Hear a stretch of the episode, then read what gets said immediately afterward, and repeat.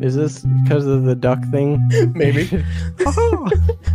I've not taken this hoodie off in a month and a half. And then when you're done, you feel the most shamed ever. There we go. Always professional. What the fuck is even happening? Classic sort of story. It came out to high critical acclaim. And it's Pokemon Snap. If you're pressed to tape, it goes...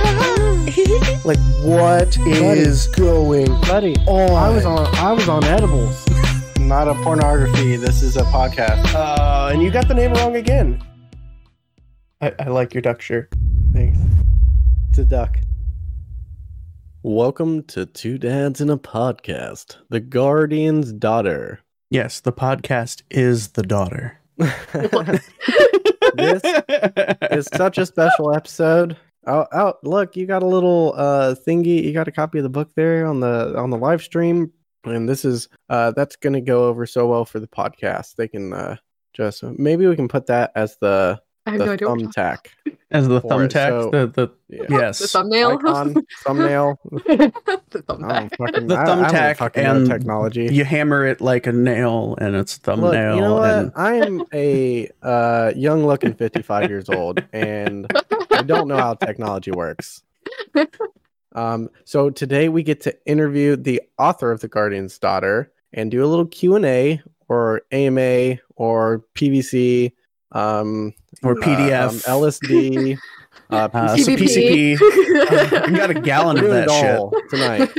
So A.M. McPherson is our guest today, and we are excited to start this and get a little bit of in-depth look of how you actually go about making a book, because it was my understanding. Well, she doesn't make the book; she wrote it.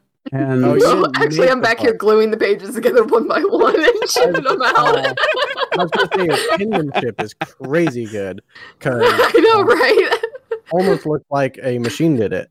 I know. I'm just that talented. You should see what the house looks like. Papers everywhere. It's crazy.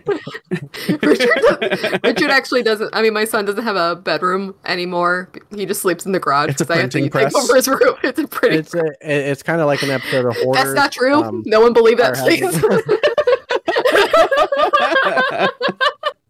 So, oh man, I guess when you're starting writing a book, did you do a lot of creative writing early on before you started like actually getting the ideas together for the book? Or... Well, you know, Joe, that's a very good question, and I did some when I was. oh, you were asking. I would just run into the other room and unplug his microphone and just take it away. I might need to. So am I allowed to talk, honey? Yes, yeah. Go ahead. Oh, thank you. Yes. Thank you for that. I give you permission. Oh, thank you. I will permit this. Thank you. And that's all the time we have for today. Thank you so much for coming on, honey. It was...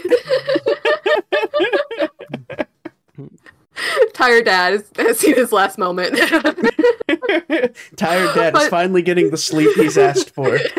For so long. But to answer your question, whatever Joe, helps the ratings. If murder helps the ratings, live murder podcast. Oh, that could be catchy, you know. Live murder podcast. Wait a second. Now back to the question. I'm gonna make so much money off of you two. And when I cover the story, he's gonna, license out the movie rights. Oh my goodness. Okay, so before I actually got hardcore into writing The Guardian's Daughter, I hadn't really done any creative writing for quite some time. I did do some back in college for a hot moment. I wrote this great book, a chapter to this great book called The Drama Queen. It was great. It was going to be the next American classic until my class was like, what the hell? So I kind of put my writing pen down for a little while, but so when I started back up with trying to write this, I did a lot of brainstorming on it, and I had to write a lot of chapters to figure out exactly how I wanted to write it and the story I wanted to write, which poor Tired Dad had to read many, many beautiful copies of that story. It was great, let me tell you. But, I only read like 100 drafts or so. It's fine. It's totally fine. But then you know, while I was writing this, I decided to go back to school to finish my degree. So when I went back, I ended up taking another creative writing class at that point, which helped me figure out a few other little things, which was good. But up until that moment, like I said, it'd been a long time since I actually had sat down and tried to write anything. And it mainly was also rooted back into also, like I mentioned earlier in another podcast, that in high school, I felt like I couldn't write very well because my teachers always just seemed to kind of put me down sometimes. And it was just more, I just needed to take the time to learn more. And I always just kind of gave up really quickly. So, but yeah, poor tired dad had to read a lot of drafts, Why do you think I'm tired? Not because I'm a dad. He had to read all these drafts. It's all the book's fault. All of it. He's, you know, he just has a manga like on top of the pages while he's reading, and it's really. That's why you don't. That's why you always say it's fine, huh? You're giving away my secrets. You know, it has a very singular character, and I think he needs to be born dynamic. Wait a second. I have to ask because TD and I are not the greatest at promoting. Not that we're like bad, but we're pretty bad at it. You seem to do a lot to promote.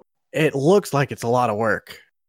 How much work do you put into promoting it to become successful? Not just that, because like I joke around and do like promo Joe stuff, but it's not, none of it's taken seriously. Do you want the job or not? I want the job. I always want to promote us. Oh, you know, I did just quit my job as a marketing director, so my schedule is open more. But, you know, that's the thing, honestly, with social media, and I had to learn too, honestly. You know, I kind of feel like I cheated the system a little bit because I did do marketing for my day job as well. Totally different, you know, field of work, of course, because one's, you know, trying to do book promotion and one's doing financial promotion. It's like, hey, you need a loan to buy shit you don't need? Yes, come here, you know, like, you know, fun times. Right, but right. But the thing is with social media, it honestly is a job on its own, you know. And I was fortunate in the sense when I started, the one thing on Instagram, there's a great writing community on there. They're very supportive, and I managed to tap into that. But the biggest thing is you have to do with social media, you know, and Tired Dad and I talked about this all the time, is you have to get the people to care about you first. When they're invested in you and they can relate to you, they're more open to learning more about you and what you're trying to do and to support you, which is what's helped me the most in the end right now, because I took the time, you know, I've been on Instagram, it's been well over a year and a half now. Like, it took me a year and a half to build, you know, I'm shy about 2,000 followers right now. But to be honest, in Instagram terms, that's still a small amount of followers compared to some of the bigger people on there. And, you know, there's some, like, I have some great Instagrammer friends who, you know, started, you know, after I did, but they've already surpassed me and they have like 2,500. And I, you know, it's hard not to play the comparison game all the time of what am I doing wrong and what are they doing right? I don't get, like, you don't understand it sometimes, but it really is just, you know, you guys understand a lot of things a lot of times. Yeah, it's hard. I mean, it's really, it is hard because everyone, I feel like, on social media is trying to be like, hey, look at me, look at me, look at me. But I think the true sense of it is, look at you. The podcast, I'm not talking about you, Tired Dad. No. But, you know, you gotta, you know, just like anybody, I know me personally, I don't want things always shoved in my face to try to be sold to. You know, you want to be able to relate to a person. And when you're able to relate to them and connect with them on an emotional level, you're more prone to support that person. I know that personally, even like with different YouTubers I support, you know, I really enjoyed their content. I feel like I relate to them. So I support them on Patreon for that. So that's where I went wrong, because I just kept opening the podcast on my phone and shoving it into people's faces. I mean, that's probably not a good thing. And they're just like, I can't hear it. Like, you're See what's funny, over the last few years, you know, I've helped Tired Mom out by giving her some of this advice, and you know looking through and kind of helping her. That we talked about it, good sir. help. Well, yeah, I mean, we talked about it, and you know, I helped you kind of figure out some of this stuff, and I still can't get us past 100 fucking followers. Well, you know, and sometimes it is just hard. It is honestly hard. And one thing too that plays into factor here too is honestly that good old algorithm with most of the stuff. Like, if you're not consistent with your feed and you don't post every day or not consistently, the algorithm's going to kill you. Like, no matter, say you even post straight for 2 weeks and you're doing great, but then you skip a week and you go back, the algorithm doesn't care. You're more likely than to lose your followers and not have your stuff shown to them all because of that. You have to be consistent and you have to keep doing it. And that's where it does get hard sometimes if you're trying to balance it with everything else you're doing in your life. Yeah, I'm too tired for that shit. Well, you know, I get up usually at 6:30 in the morning, and I spend the first 30 minutes to an hour of my morning usually typing up an Instagram post, figuring out the image I want to use. And that's why I have a whole bunch of selfies and other images stored on my phone to just use as backup when I don't feel like doing a fresh image that day. But I'll like, that's wake what you up have in the morning do, and though. Open up my phone, and Instagram's opened up. So it's like, wait a second, am I sleep Instagramming again?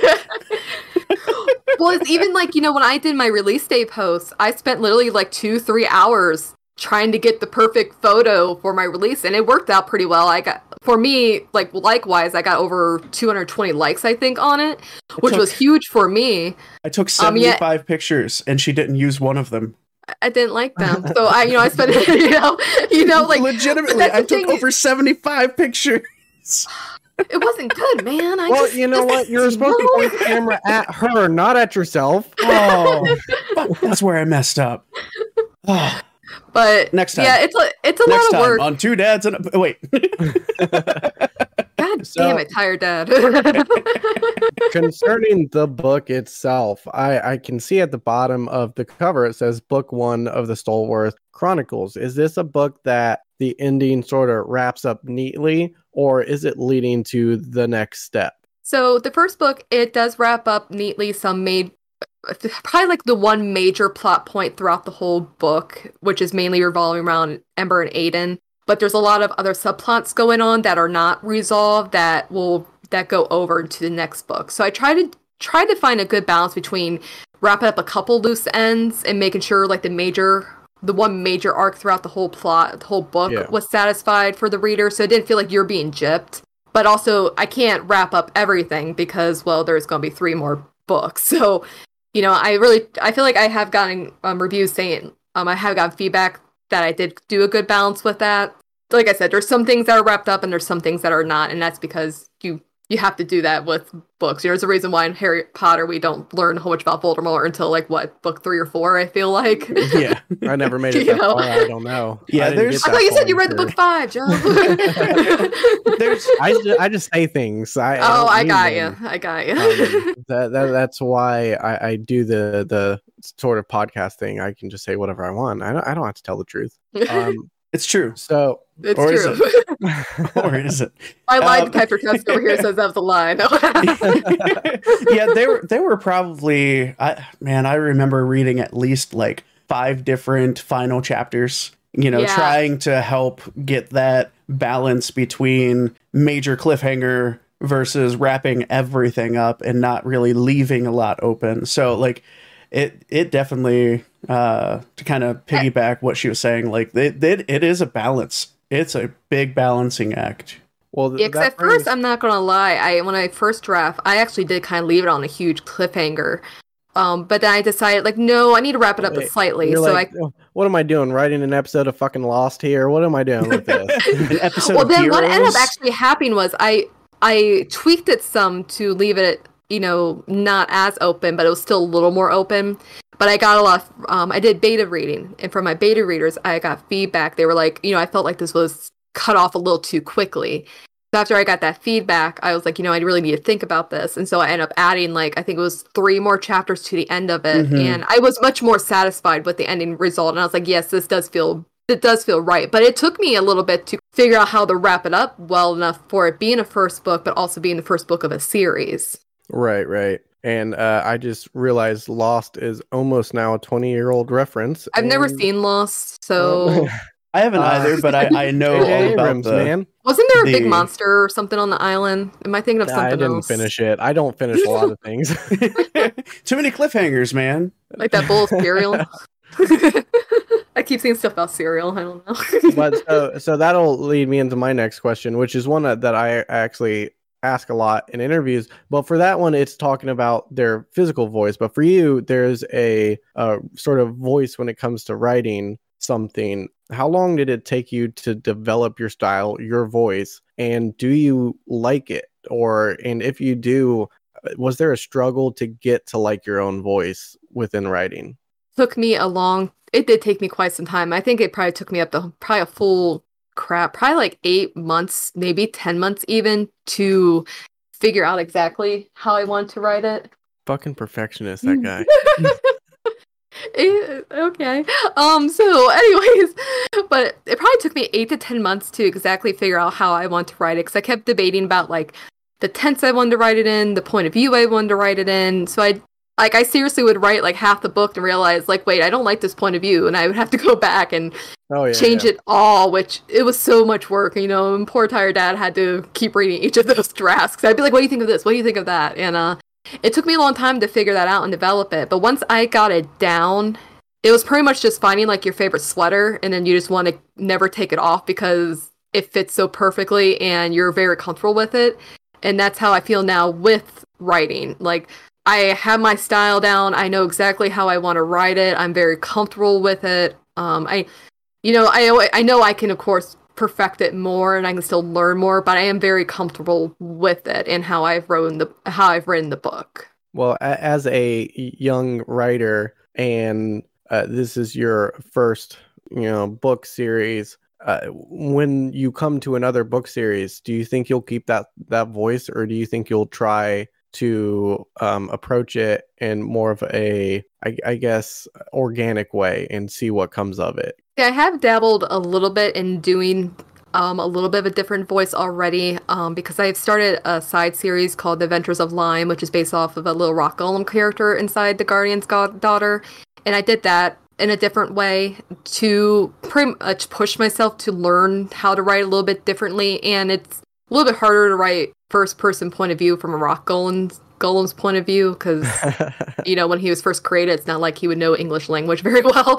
Right. So I had to get really creative with that. To be honest, it would come down more, because I do have an idea of once I'm done with the Stalworth Chronicles, which, keep in mind, it's probably going to take me quite some time, because I have a whole bunch of ideas or side stories with it. Right. But there's a ghost detective series I have ideas about that I want to do after this one, and I'm not 100% sure how I'd write it. Is that a detective that solves like ghost mysteries, or is that a ghost who is a detective? A ghost who is a detective. Ah, cool. Okay. Yeah. That's what it's funny. I mentioned this in another interview, and they asked me the same thing, and I was like, "Oh, I didn't even think about like it was like a detective doing ghost stories." I was like, "No, it's actually like a ghost detective." It's a ghost detective doing ghost stories. He solves all the mysteries, but nobody in the series can see ghosts, and so none of those. Yeah, no, that's pretty much it. It's like there's this ghost detective who. I have an idea of the backstory, but, is trying to figure out ways, because she's solving these mysteries, and she's like, but how can I get people to know what's going on? I'm a ghost, reach these kids. So, that's where it comes through, there might be... Like the TV goes staticky. Yeah.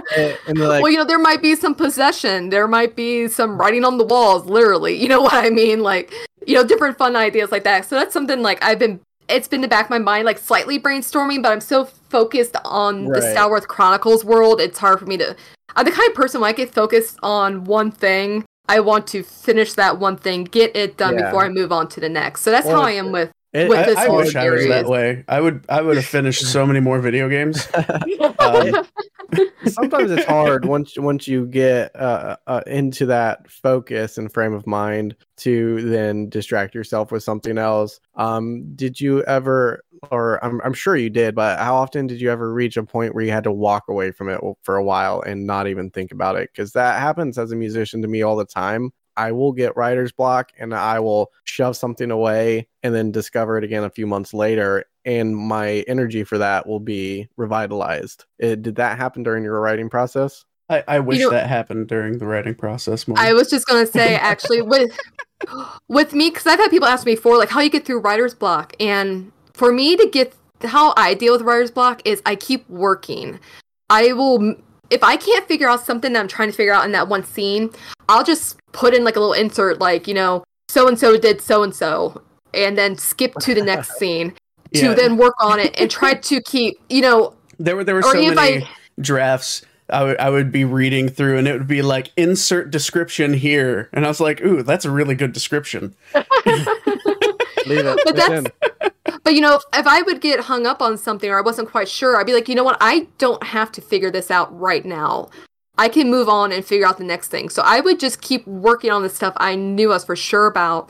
Then there's like one chapter I was just writing recently I kind of struggled with. I just kept going back and playing with it. Like I would flesh out, I would just write it really rough, figure it out, and then go back in and kind of just fill it in as much as I could, leave it for a day, work on something else, go back, fill it in some more, tweak it, cut out, be like, okay, no, this doesn't work. Me just walking away from something causes me more stress than sitting down there and just trying to figure it out. And don't get me wrong, like if I would reach a point where I'm like, okay, I do think I just should maybe wait a day and look back at this with fresh eyes, I'll do that. But I can't just let it sit there for like a month and not look at it to write or anything like that. Like for me to get through a writer's block is to just keep working and getting through it that way. That would have given me a break. See, I wish I was brave enough to approach a writer's block like that. I have too much fear to that whatever I come up with will be shit and I'll hate it and then I will get down on myself. So that's a really brave thing to do, to just push through. You know, like I've told a lot of other people, because I've heard a lot of people say, you know, they, you know, either feel stupid or they're scared it's going to be shit. And it's like, you know, no one's looking over your shoulder while you're doing this. Like, it's all you. Like, I never had to. Fired dad is, you know, while you're doing it. You know, I'm used to him. But you know what I mean? To be honest, though, there's no one there looking over your shoulder while you write. Write something bad. Write something stupid. Who cares? Like, that's going to help you learn and develop and make it better. If you don't get that out, you're never going to know what you can do. So like it can be intimidating at first, but that's the biggest thing. I'm like, no one's watching you do this, right? Just do it, you know. Well, just do it. You say that for those of you who are just listening, she flexed in front of the the camera. Just do it, the Hulk style, Smash style. So is there any aspirations for a comic book in your future? God. As a comic book nerd, I have to ask. I mean, to be honest, have I thought about it? Yes. But I'm also like, I have very little monies and I don't know anybody who would want to draw this out into a comic book. So, probably not anytime soon unless I sell that 20,000 copies. Oh my goodness. Yes. Hashtag get AM to 20,000. Hashtag pay our bills for us, please. Mama needs to write book too. So give us a little bit of rundown without spoiling the book, because we don't want to do that, but give us a little rundown of some of the characters in the book. Oh, so, you went on to characters. I was just about to start. In a world full of abilities. I know. I thought he was going to ask for a basic description. And he got just read the blurb. No, he asked a legitimate question instead of a legit question. He's not softballing. That's what you get out of me. Is I never go where you expect me to go. That's the type of. I'll have to remember that's your motto. That's your slogan. So there's two main characters, and the book goes between their point of view. Ember Volterra and Aiden Styles. Ember is the daughter of two guardians who got murdered when she was younger, which she actually witnessed live on TV. Yeah, they're dead. So because of the world, how it's set up, it is in a world full of abilities. In a world full of abilities. Will you shut up, babe? No, he doesn't do that. I don't. You should know by now. We've been together for how long? I know. We've been together since like elementary school, but you know, I mean, Joe and I have been together longer. I understand. I understand. But in the world, so some people choose to use their abilities to be guardians to help protect the city, whereas other people kind of have normal jobs. Because in the world, abilities are the norm. So it was kind of a look at, like, what would happen if abilities are just normalized? Like, would everyone just be heroes? Special, you know, special. Yeah, that kind of thing. But actually, it's... syndrome.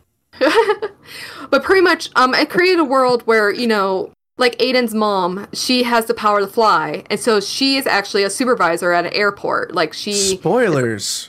That's not really a huge spoiler. But, you know, like... I'm flipping through it. It's literally on page 2. Yeah, like, you know, if there's a problem with the plane, which actually I don't think I delved too far into the details with, but, like, she's a technician also. Like, she'll fly up to help the planes. Like, you know, I try to do unique, different twists and turns with abilities like that to be, like, how they would be considered more normalized in a normal society like this. But anyways, so Ember, being the daughter of these famous guardians who are murdered, she tends to shy away for quite some time away from the world because the press really wants to come after her and find out if she's going to be a guardian like her parents.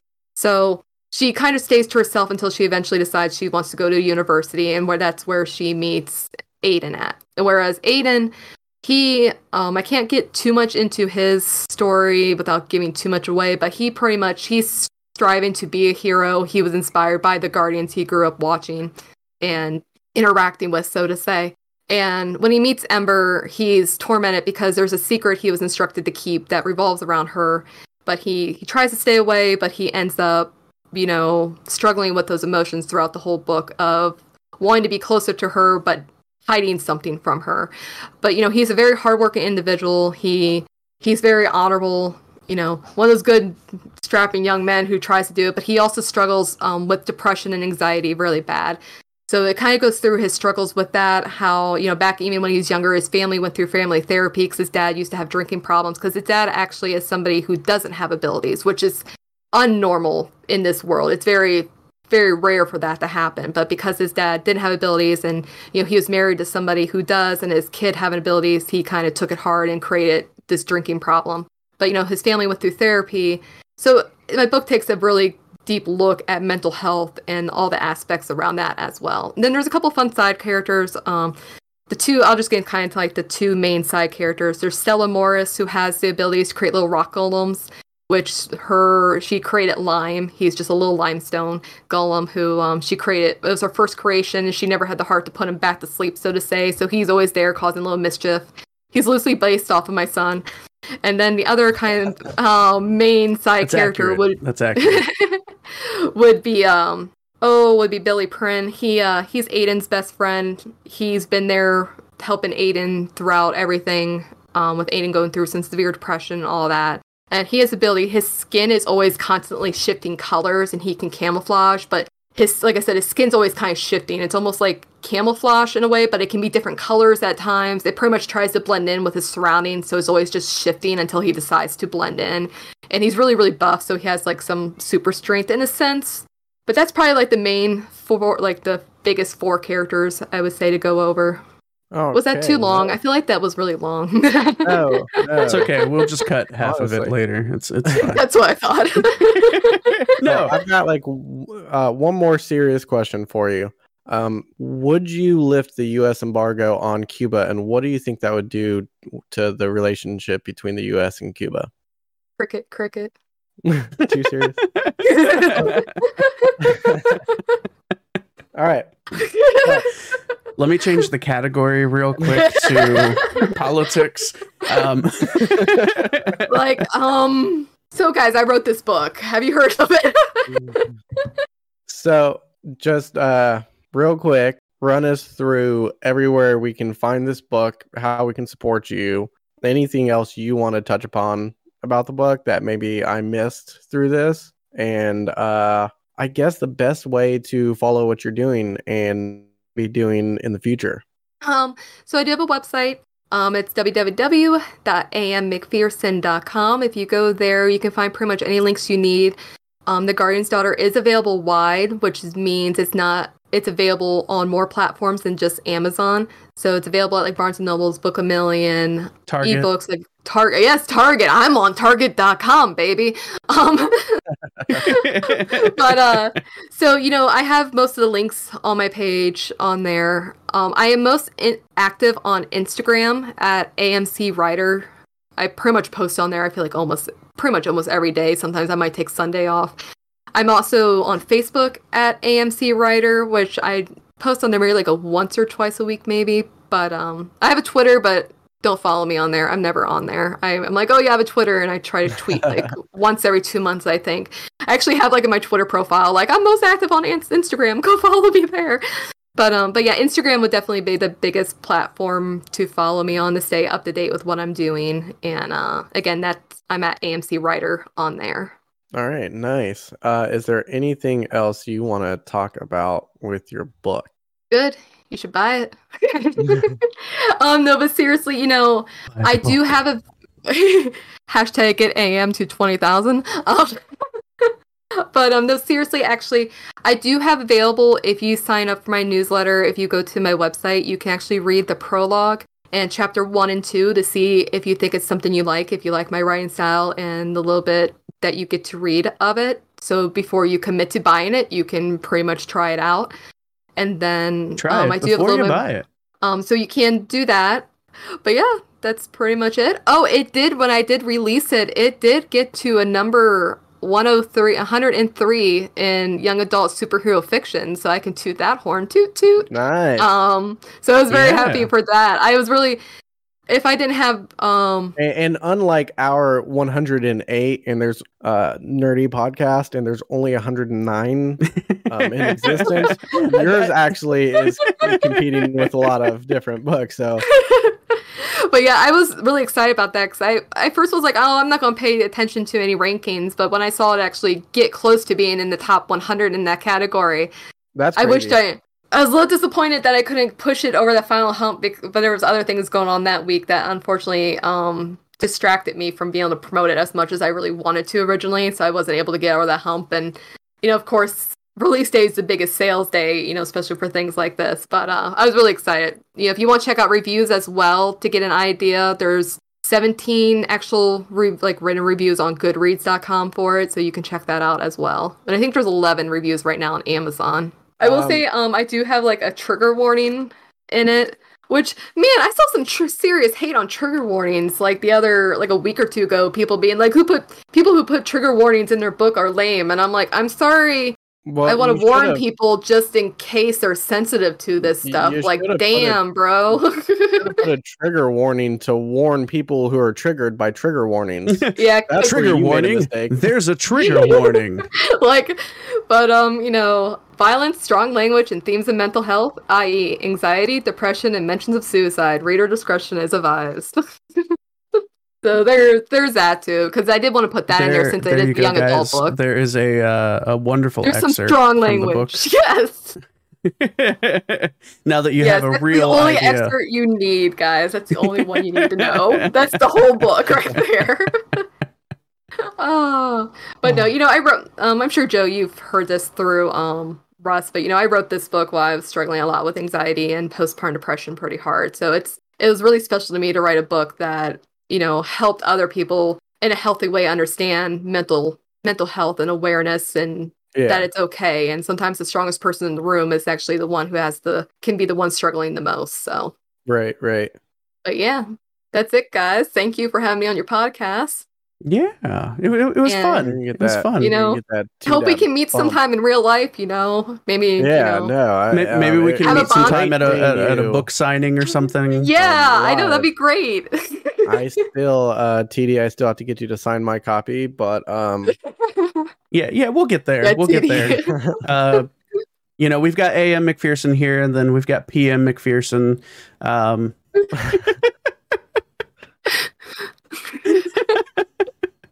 And on that note, all right. Well, guys, you know, thank you. Honestly, thank you for coming on and having a lot of fun with us, and for last episode, and you know, doing the superhero romances and then talking about the book and kind of sharing your adventure. And for everybody listening, as always, if you have any comments that you want to give to A.M. McPherson. Normally this is where I would share all of our social media, but just go to the fucking website and talk to her. Okay, I'm not a middleman. Okay, just go to Instagram. Go to my Instagram, bro. Yeah, like comment on her Instagram posts. She's on there all the time. All the time. Like, honey, eat your food. It's dinner time. Get off of Instagram. No. But guys, you can reach out to us on Facebook, Twitter, Instagram, 2dap2020@gmail.com. Yes, I will pass on any messages. If you're uncomfortable going to a different website, don't worry about it. I will not. But my website's so pretty. It is. Don't go to the mobile version, though. Don't go to the mobile version of the website. Go to the computer. I can't figure out the mobile. Check us out on YouTube, Patreon. Get in touch with us. Yeah, we've got a bunch of interviews on there with not A.M. McPherson. No, just this one. This is the only one with her. I mean, I have other interviews, but this is my only one with you guys. Yeah, we were her third choice. Actually, I think you guys are my eighth choice now. Like ninth. Oh. Like, I mean, we were low priority on this. You just talked to me about this the other week, tired dad. So, man, couldn't even get the scoop on it. Nope. Well, we gotta live with you to get the what do I need to do to get the inside scoop here? Sleep with you or something? I'll tell you tonight. Ooh. Trigger warning. Trigger warning. Trigger warning. All right, play the next thing. Oh, okay. So I guess I should talk about next time on Two Dads and a Podcast. We will be live streaming on YouTube again. This is going to be an ongoing thing. It's a lot of fun. Yeah. In the meantime. Yep. This is where we're going to be. They bribed us. They heard about the bump and they wanted to be a part of it. The Two Dad pump. Yeah, YouTube needs the advertising, so we figured we would help them out. That sounded like I said Two Dap pump. That's a completely different. That's on a different website. You can find that on our OnlyFans, which also is Two Dads. But yeah, we're gonna be back on YouTube. We're gonna be kind of revamping. We're going to be discussing over the next week what our next and new deep dive is going to end up being as well. So if you guys have any suggestions that you really, really want us to do, and in the meantime, we are also reaching out to more people for our interview series. So we got lots of stuff going on. Were we supposed to be doing that? Don't take what I said 2 weeks ago, okay? That's exactly how I reacted when you said you were reaching out to people. And I was like, are we allowed to do that? I said people, I meant person. I sent an email. It's same. I've literally reached out to one person so far. Yeah, and she blew me off. She went for the 8 other people before she came to do our podcast. I was like, I'll think about this. But as always, guys, thanks so much for listening. Go buy The Guardian's Daughter. Just do it. Buy it. Thank you. I love you all.